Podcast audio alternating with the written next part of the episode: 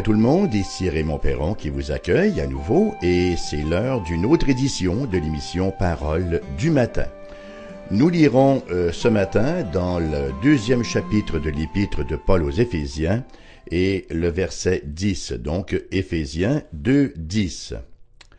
Car nous sommes son ouvrage, ayant été créés en Jésus-Christ pour de bonnes œuvres que Dieu a préparées d'avance afin que nous les pratiquions. Nous sommes son ouvrage, hein, ayant été créé d'avance pour de bonnes œuvres que, afin que nous les pratiquions. Depuis la réforme protestante euh, au XVIe siècle, les tenants de, de la réforme, donc les réformateurs, affirment clairement que nous sommes justifiés par la grâce, par la foi et non par les œuvres humaines. Maintenant, est-ce que cela veut dire qu'il n'y a plus aucune place pour les œuvres dans le christianisme? Est-ce que cette doctrine de la justification par la grâce mène à la décision d'avoir une mauvaise conduite, mène à une vie désordonnée?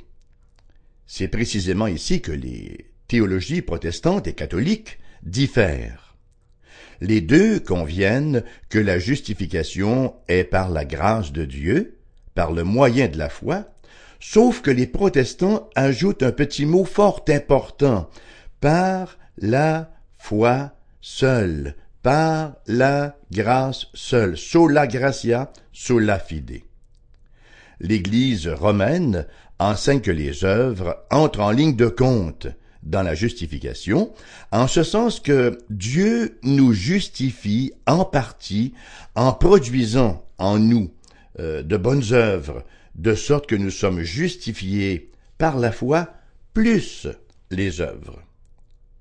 La théologie protestante, quant à elle, insiste aussi sur les œuvres, mais elle affirme que ces dernières, ces œuvres-là, sont conséquentes de la justification. Elles sont une évidence de la justification et non pas la cause de cette dernière. En résumé, en théologie catholique, nous disons foi plus œuvre égale justification, alors qu'en théologie protestante, nous affirmons foi égale justification plus œuvre. Voyez-vous la différence? Dans un cas, c'est foi plus œuvre égale justification. Dans l'autre cas, foi égale justification plus œuvre. Voyons donc euh, ce qu'il en est à partir de l'Écriture sainte. Parlons des bonnes œuvres. Éphésiens 2.10 donc, permettez-moi de le relire pour bien en saisir l'essence. Car nous sommes son ouvrage, ayant été créés en Jésus-Christ pour de bonnes œuvres que Dieu a préparées d'avance afin que nous les pratiquions. Dans un premier temps, on ne peut pas manquer de noter la répétition frappante du mot œuvre dans les versets 9 et 10. Nous lisons en effet euh, au verset 9, euh, on va commencer au verset 8 pour une meilleure intelligence du texte, car c'est par la grâce que vous êtes sauvés, par le moyen de la foi, et cela ne vient pas de vous, c'est le don de Dieu. Verset 9, ce n'est point par les œuvres, afin que personne ne se glorifie. Car nous sommes son œuvre, ayant été créés en Jésus-Christ pour de bonnes œuvres que Dieu a préparées d'avance, afin que nous les pratiquions. La première mention du mot œuvre, on l'a vu au verset 9, est à la forme négative. Ce n'est point par les œuvres, et nous affirme en termes on ne peut plus clairs que nous ne sommes pas sauvés par les œuvres. Nous ne sommes pas sauvés par les œuvres. Par quoi que ce soit que nous aurions fait, ou par quoi que ce soit que nous n'aurions pas fait. C'est uniquement et exclusivement l'œuvre de la grâce en nous, de sorte que nous n'avons aucune raison de nous glorifier. Nous n'avons aucun fondement pour un sentiment d'accomplissement, pour se bomber le torse et dire, voilà, j'ai fait quelque chose qui fait en sorte que Dieu maintenant me doit son salut. C'est un verset qui réfute catégoriquement l'idée que les bonnes œuvres contribuent de quelque façon que ce soit à notre justification. La grâce et les œuvres sont ici en position d'exclusion mutuelle, ou nous sommes sauvés par la grâce de Dieu seul, ou encore nous tentons sans succès de nous sauver nous-mêmes par nos propres œuvres. Il n'existe pas d'autre possibilité, ce sont les deux seules avenues et elles s'excluent mutuellement. L'une conduit au salut, c'est la grâce seule, et l'autre, manque le train, c'est de tenter de se sauver soi-même par ses bonnes œuvres. Cependant, Paul n'a pas aussitôt rejeté le rôle des œuvres dans la justification qu'il les ramène immédiatement en affirmant que Dieu nous a créés précisément pour de bonnes œuvres. Et le langage est d'une clarté telle, hein, si nous lisons par exemple le verset 10 à nouveau, car nous sommes son ouvrage, ayant été créés en Jésus-Christ pour de bonnes œuvres que Dieu a préparées d'avance afin que nous les pratiquions, le langage est d'une telle clarté qu'il est juste d'affirmer qu'en l'absence de bonnes œuvres, une personne n'est pas justifiée. Permettez-moi de citer à nouveau cette pensée de William Tyndale qui m'est tellement chère que nous avons d'ailleurs euh, à l'occasion ici dans notre recueil de pensées que nous diffusons euh, régulièrement euh, en ondes, William Tyndale qui disait Le fruit ne rend pas l'arbre bon ou mauvais, mais il nous dit si l'arbre est bon ou mauvais. Si vous me permettez ici de paraphraser, on pourrait dire les œuvres ne rendent pas l'homme bon ou mauvais, mais elles nous disent si l'homme est bon ou mauvais. Maintenant, avant de parler de la nécessité des bonnes œuvres. Il nous faut être bien au clair qu'elles ne peuvent d'aucune manière satisfaire les exigences de la justice divine. Pourquoi? Ben, La raison en est très simple.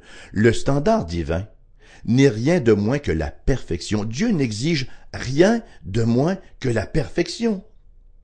Et aucune de nos actions n'est entièrement pure je pense que si nous sommes honnêtes, nous allons admettre que même nos œuvres les plus nobles, soi-disant, ne sont pas acceptables devant Dieu, car elles sont toutes, toutes, en quelque part, entachées par le péché. Nos motifs ne sont jamais entièrement purs, les choses ne sont jamais faites parfaitement, mais l'exigence divine, le standard divin, le standard d'un Dieu qui est parfait, c'est la perfection. Au chapitre 64, verset 5, nous parle de notre propre justice, de nos propres œuvres. Nous sommes tous comme des impurs, écrit-il, et écoutez bien, toute notre justice est comme un vêtement souillé. Et l'expression traduite ici par vêtement souillé est un euphémisme. Dans l'original hébreu, c'est vraiment un vêtement très très sale, entaché, on ne peut plus. Prenons l'illustration par exemple d'une chemise. Si j'arrive chez moi avec une grosse tache de ketchup sur ma chemise blanche, hein, ou une ou deux taches de ketchup sur ma chemise blanche, mon épouse ne dira pas, bon, il n'y a pas de problème, tu peux continuer à la porter, après tout, il y a seulement deux taches, mais il y a encore du blanc dessus. Ben non, quand il y a une tache dessus, nos critères de propreté exigent qu'on lave, on met sur lavage, ce n'est plus mettable, dirait-on. Il y a une très belle illustration également qui nous est fournie par Donald Gray Barnhouse, qui euh, était le pasteur à l'époque d'une église à Philadelphie. Il écrit qu'après la Première Guerre mondiale, dans un petit village de France, il y a une quarantaine de soldats américains qui étaient demeurés là pour surveiller un dépôt de munitions. Mais la guerre était terminée, donc euh, c'était uniquement pour surveiller le dépôt de munitions jusqu'à ce qu'on transfère ces munitions-là à un autre endroit. Un, bon, un certain moment, le lieutenant qui, était responsable de, de cette quarantaine de soldats-là part en permission pour deux semaines. Et pendant qu'il est, qu'il est absent, voilà que une note est parvenue à ces gens-là, une note qui indiquait qu'une grande parade pour les Alliés donc se préparait et qu'il y aurait 2700 soldats qui seraient choisis pour parader, pour une grande parade de paix euh, dans les rues de Londres, de Paris, de Bruxelles et de Rome. Alors il se dit, waouh, quelle belle occasion pour nous, n'est-ce pas, de visiter ces pays-là et de parader fièrement dans ce défilé. Et là, à la fin de, la missive, il y avait euh, les, les conditions préalables pour participer à cette marche-là, euh, les, les conditions qui allaient faire en sorte qu'un soldat serait choisi ou non choisi. Alors bien sûr, il fallait que son dossier soit sans tâche. Il était impératif que le soldat qui serait choisi n'ait jamais passé en cours martial. Et il y avait d'autres exigences, comme celle-là, et il y en avait une autre à la toute fin, qui disait que le soldat devait mesurer au moins un mètre quatre-vingt-six. Il devait être assez grand. Un mètre quatre-vingt-six. Mais ici, nous sommes devant des Américains qui ne savent pas ce que ça représente, un mètre quatre-vingt-six. Alors qu'est-ce qu'ils ont fait, vous pensez? Ils ont commencé à se regarder les uns les autres, et il y en a un du groupe qu'on surnommait Slim, qui était plutôt mince mais qui était grand, et qui regarde son copain à côté, qui était plus petit que lui, et il lui dit au moins je suis plus grand que toi. Alors, ils ont commencé à se mesurer les uns aux autres. Ils se, ils s'endossaient, ils se mettaient dos à dos et ils se mesuraient les uns aux autres pour savoir qui avait le plus de possibilités de parader dans ce grand défilé-là. Pendant ce temps-là, voilà que le lieutenant euh, arrive, le lieutenant qui avait une certaine connaissance du français, qui va donc au magasin le plus proche, qui achète un pied de roi, une mesure, hein, qui revient et qui fait une marque sur le mur 1 mètre 86 pour constater finalement qu'aucun des soldats n'atteignait cette marque-là. Vous voyez, quand on fait ce que j'appelle de la popirine, quand on dit je ne suis pas pire que l'autre, quand on se compare les uns aux autres, on peut en arriver à un certain sentiment de justice. Mais quand on se mesure au standard divin, personne n'atteint la mesure. Seul, seul le Christ par sa vie et par sa mort peut nous procurer la justice acceptable par Dieu. Une personne qui continue à se reposer sur ses bonnes œuvres, à quelque degré que ce soit, n'est pas justifié, n'est pas sauvé, car c'est par la grâce seule, par le moyen de la foi, ce n'est pas par les œuvres. Puisque nous ne sommes d'aucune façon justifiés par les œuvres, comment peut-on parler donc de la nécessité des bonnes œuvres? Le mot-clé ici, bien sûr, c'est le mot nécessité. Nous nous entendons pour dire que les bonnes œuvres sont, par définition, bonnes. Nous pouvons aussi affirmer qu'un chrétien est plus heureux s'il pratique de bonnes œuvres que s'il n'en pratique pas. Nous pouvons même parler d'une certaine obligation hein, de, de faire de bonnes œuvres. Mais dans quel sens? Dans quel sens la révélation biblique insiste-t-elle sur la présence des bonnes œuvres comme conséquence, comme évidence de la justification? La réponse est simple. La réponse est d'une simplicité presque enfantine. Même si la justification décrit correctement un important aspect du salut, elle n'est pas le tout du salut. Être sauvé ne veut pas seulement dire être justifié, c'est-à-dire que l'œuvre de salut que le Christ a accomplie pour nous à la croix n'est pas uniquement une œuvre de justification. La justification, c'est une partie de l'œuvre du salut qui est accomplie en nous. Dieu ne fait pas que nous justifier, il nous régénère également, et il n'y a pas de justification sans régénération, pas plus qu'il n'y a de régénération sans justification. La régénération, c'est le terme, pardonnez-moi, c'est le terme théologique qui décrit la déclaration de Jésus à Nicodème on s'en souviendra, euh, au troisième chapitre de l'évangile de Jean, verset 7, où Jésus dit à Nicodème, Il faut que vous naissiez de nouveau. C'est intéressant le mot de nouveau qui est le mot anothène en grec, qui veut dire de nouveau et qui veut dire aussi d'en haut. Et on le voit au verset 5. Alors, euh, le contraste ici donc est entre les morts spirituels et les régénérés spirituels. Un mort n'agit pas, mais un vivant le fait. Donc, le salut, oui, nous apporte justification, nous apporte également régénération, nous, nous donne une vie spirituelle, de sorte que de mort que nous étions, nous devenons vivants. Que fait un vivant? Ben, écoutez, quelque part, il manifeste des signes vitaux. Lorsqu'on ne peut pas détecter de signes vitaux chez une personne, elle est déclarée morte. Voilà ce que nous voulons dire par évidence. Les signes vitaux ne donnent pas la vie à une personne, mais ces signes-là nous disent si elle est vivante. Ainsi, si nous sommes prompts à condamner une théologie qui prétend à une justification par les œuvres, nous devrions l'être tout autant, nous devrions être aussi prompts à condamner une théologie qui n'a pas de place pour les œuvres comme évidence de la justification. Et permettez-moi de dire, en tout respect, que c'est là le danger de la théologie évangélique contemporaine, qui ne se concentre exclusivement que sur la justification. Le salut, vous voyez, quand on parle de la chaîne du salut, on parle de l'élection qui prend place dans l'éternité passée, on, parle de la justification, on parle de la régénération, on parle de la sanctification, on parle de la glorification, tout cela est inclus dans le salut. On ne peut pas réduire tout entier ou, ou réduire l'œuvre du salut uniquement à la justification. Alors si nous sommes prompts à condamner une théologie qui enseigne la justification par les œuvres, et on doit la condamner parce que la justification n'est pas par les œuvres, mais par la grâce, par le moyen de la foi. Mais on doit aussi condamner une théologie qui n'a aucune place pour les œuvres comme étant l'évidence de la justification, comme étant les signes vitaux qui indiquent qu'une personne est sortie de son tombeau, qui indiquent qu'elle est vivante.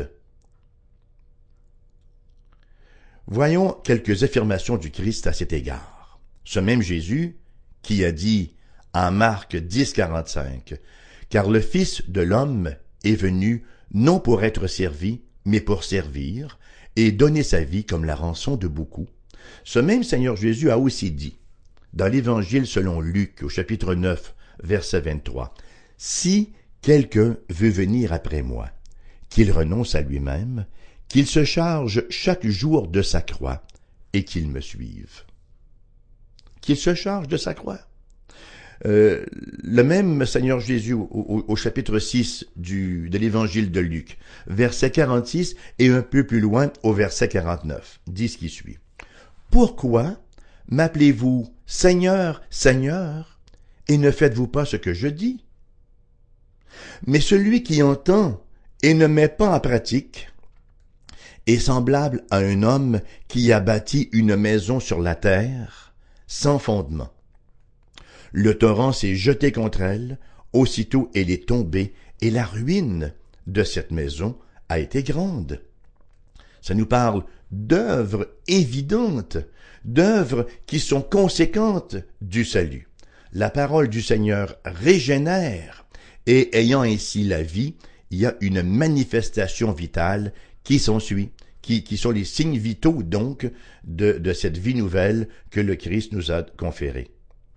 En Matthieu chapitre 5 verset 20, Jésus encore qui dit, car je vous le dis, si votre justice ne surpasse celle des scribes et des pharisiens, vous n'entrerez point dans le royaume des cieux.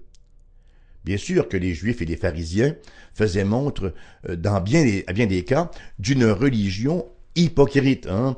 Euh, on, jeûnait euh, deux fois la semaine, le mardi et le jeudi. Euh, on donnait la dîme de tout ce qu'on avait, de, la nette et de la menthe. on portait des versets sur le front, là, attachés avec une petite lanière de cuir, de même que sur l'avant-bras. Et bien sûr, on faisait de longues prières sur le coin des rues. On sonnait la cloche lorsqu'on faisait ses offrandes.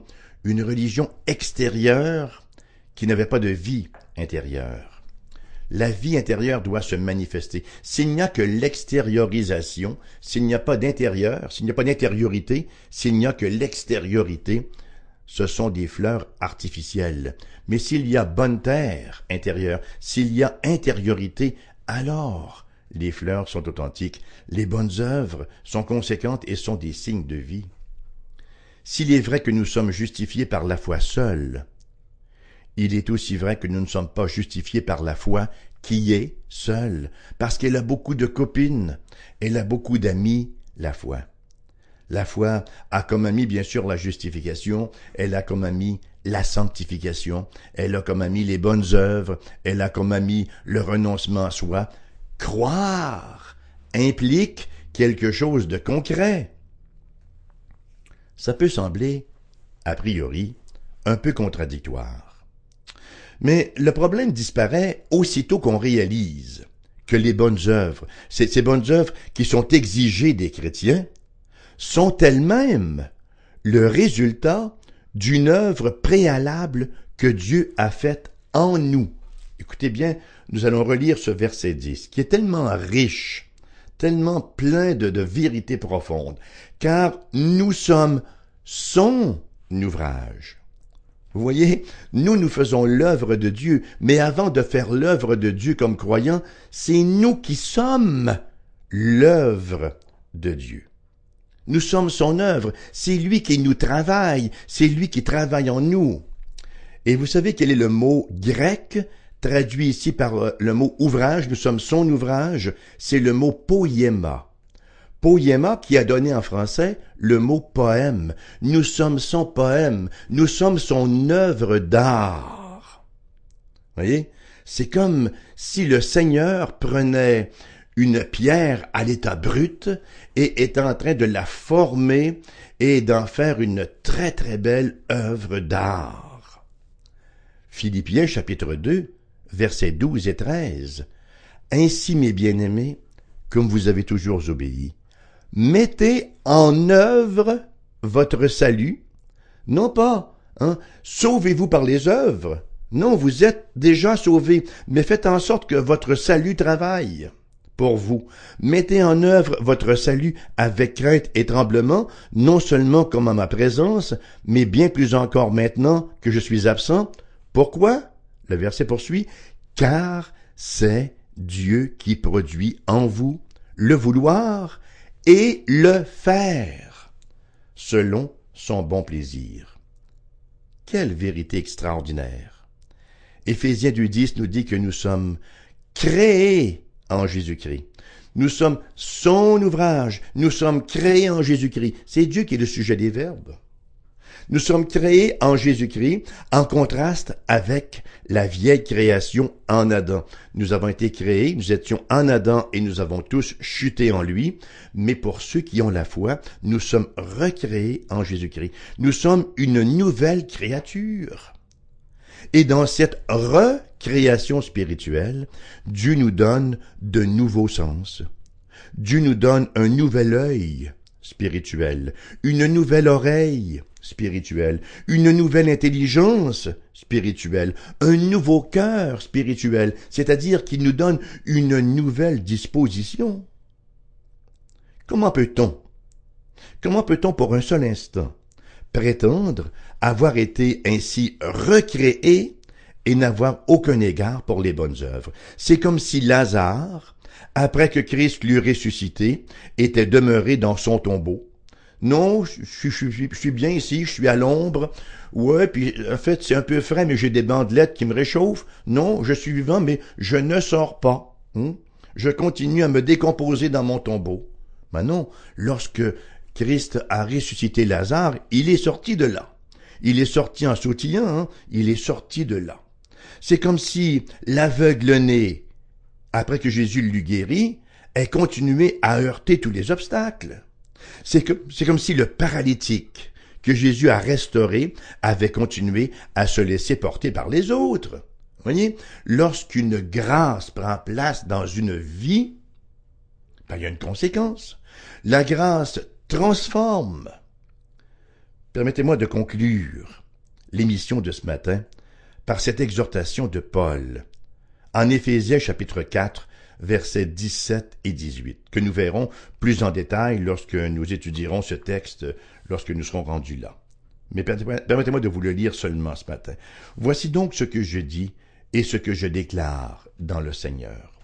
Vous ne devez plus marcher comme les païens qui marchent selon la vanité de leurs pensées. Ils ont l'intelligence obscurcie. Ils sont étrangers à la vie de Dieu à cause de l'ignorance qui est en eux, à cause de l'endurcissement de leur cœur. Ce n'est plus notre cas, bien-aimés. Pour ceux qui sont en Jésus-Christ, pour ceux qui sont sauvés par la foi, qui, qui professent la foi à salut, nous n'avons plus l'intelligence obscurcie. Nous ne sommes plus étrangers à la vie de Dieu. Nous n'avons plus cette ignorance en nous. Nous n'avons plus cet endurcissement de cœur. Donc nous marchons en nouveauté de vie. Intéressant de noter également qu'il y a une triple affirmation en Éphésiens. Enfin, euh, les verbes sont conjugués à trois temps différents. Euh, Éphésiens chapitre 2 verset 1 nous dit vous étiez. Hein? En fait, il nous dit vous étiez morts par vos péchés. Voilà ce que nous étions. Éphésiens chapitre 2 verset 19 nous dit que nous sommes maintenant, hein, vous êtes maintenant enfants de Dieu. Et Éphésiens chapitre 5 verset 18 nous dit soyez, soyez remplis de l'esprit. Voyez les trois temps. Vous étiez, mais vous n'êtes plus parce que maintenant vous êtes. Alors, hein, soyez ce que vous êtes. Vous étiez, vous êtes, soyez. Et c'est l'exhortation euh, avec laquelle on se laisse pour ce matin, puisque c'est ainsi que ça se termine. Merci d'avoir été là. Merci d'avoir enduré également ma voix un peu grippée en cette saison à nouveau, un petit peu fragile à ce genre de microbes-là. Je vous rappelle qu'il vous est toujours loisible, chers amis, de nous contacter. Vous pouvez nous écrire surtout, euh, enfin, utiliser notre site internet, entre autres, qui va comme suit le www.cfoi-fm.com et vous allez sous le lien radiodiffusion. Mon nom est là, Raymond Perron. Il y a d'autres adresses courriels également. Alors faites-nous parvenir vos questions, vos commentaires. Ça nous fera toujours plaisir. Si vous désirez avoir une copie des Saintes Écritures, vous n'avez qu'à en faire la demande. Ce sera entièrement gratuit. Je note que plusieurs personnes font euh, usage de notre numéro de téléphone, mais ne laissent pas leurs coordonnées ou ne laissent pas leur message. Je vous rappelle quand même le numéro qui est le 418 688 0506 418 688 0506. C'est une boîte vocale qui va vous accueillir et si vous voulez qu'on retourne votre appel, laissez-nous votre numéro. Sinon, vous pouvez nous laisser uniquement le message que vous voulez nous communiquer. Il vous est aussi possible de nous écrire à l'adresse suivante AERBQ, casier postal 40088, Québec, QC, G1H, G comme dans Gaston, 1H, 2S5.